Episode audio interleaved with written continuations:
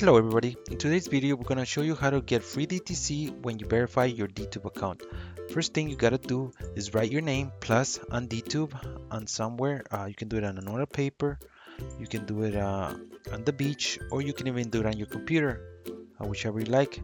And then you're to add the tag uh, original DTuber on the video before you publish it. You go to the tag, upload it there, and then uh, you publish, you hit the publish button once you finish uploading the video you head to your video. You click share here copy the link and then you're gonna head to the discord group for dtube and then uh, click on verification request. Once you're there you're gonna paste your uh, dtube link. And then uh, you now have to wait a little bit so the team of DTube onboarding will check your video as soon as possible and will back to you with the decision. You will also receive a little DTC gift. I don't know how much it is, uh, but uh, something is something.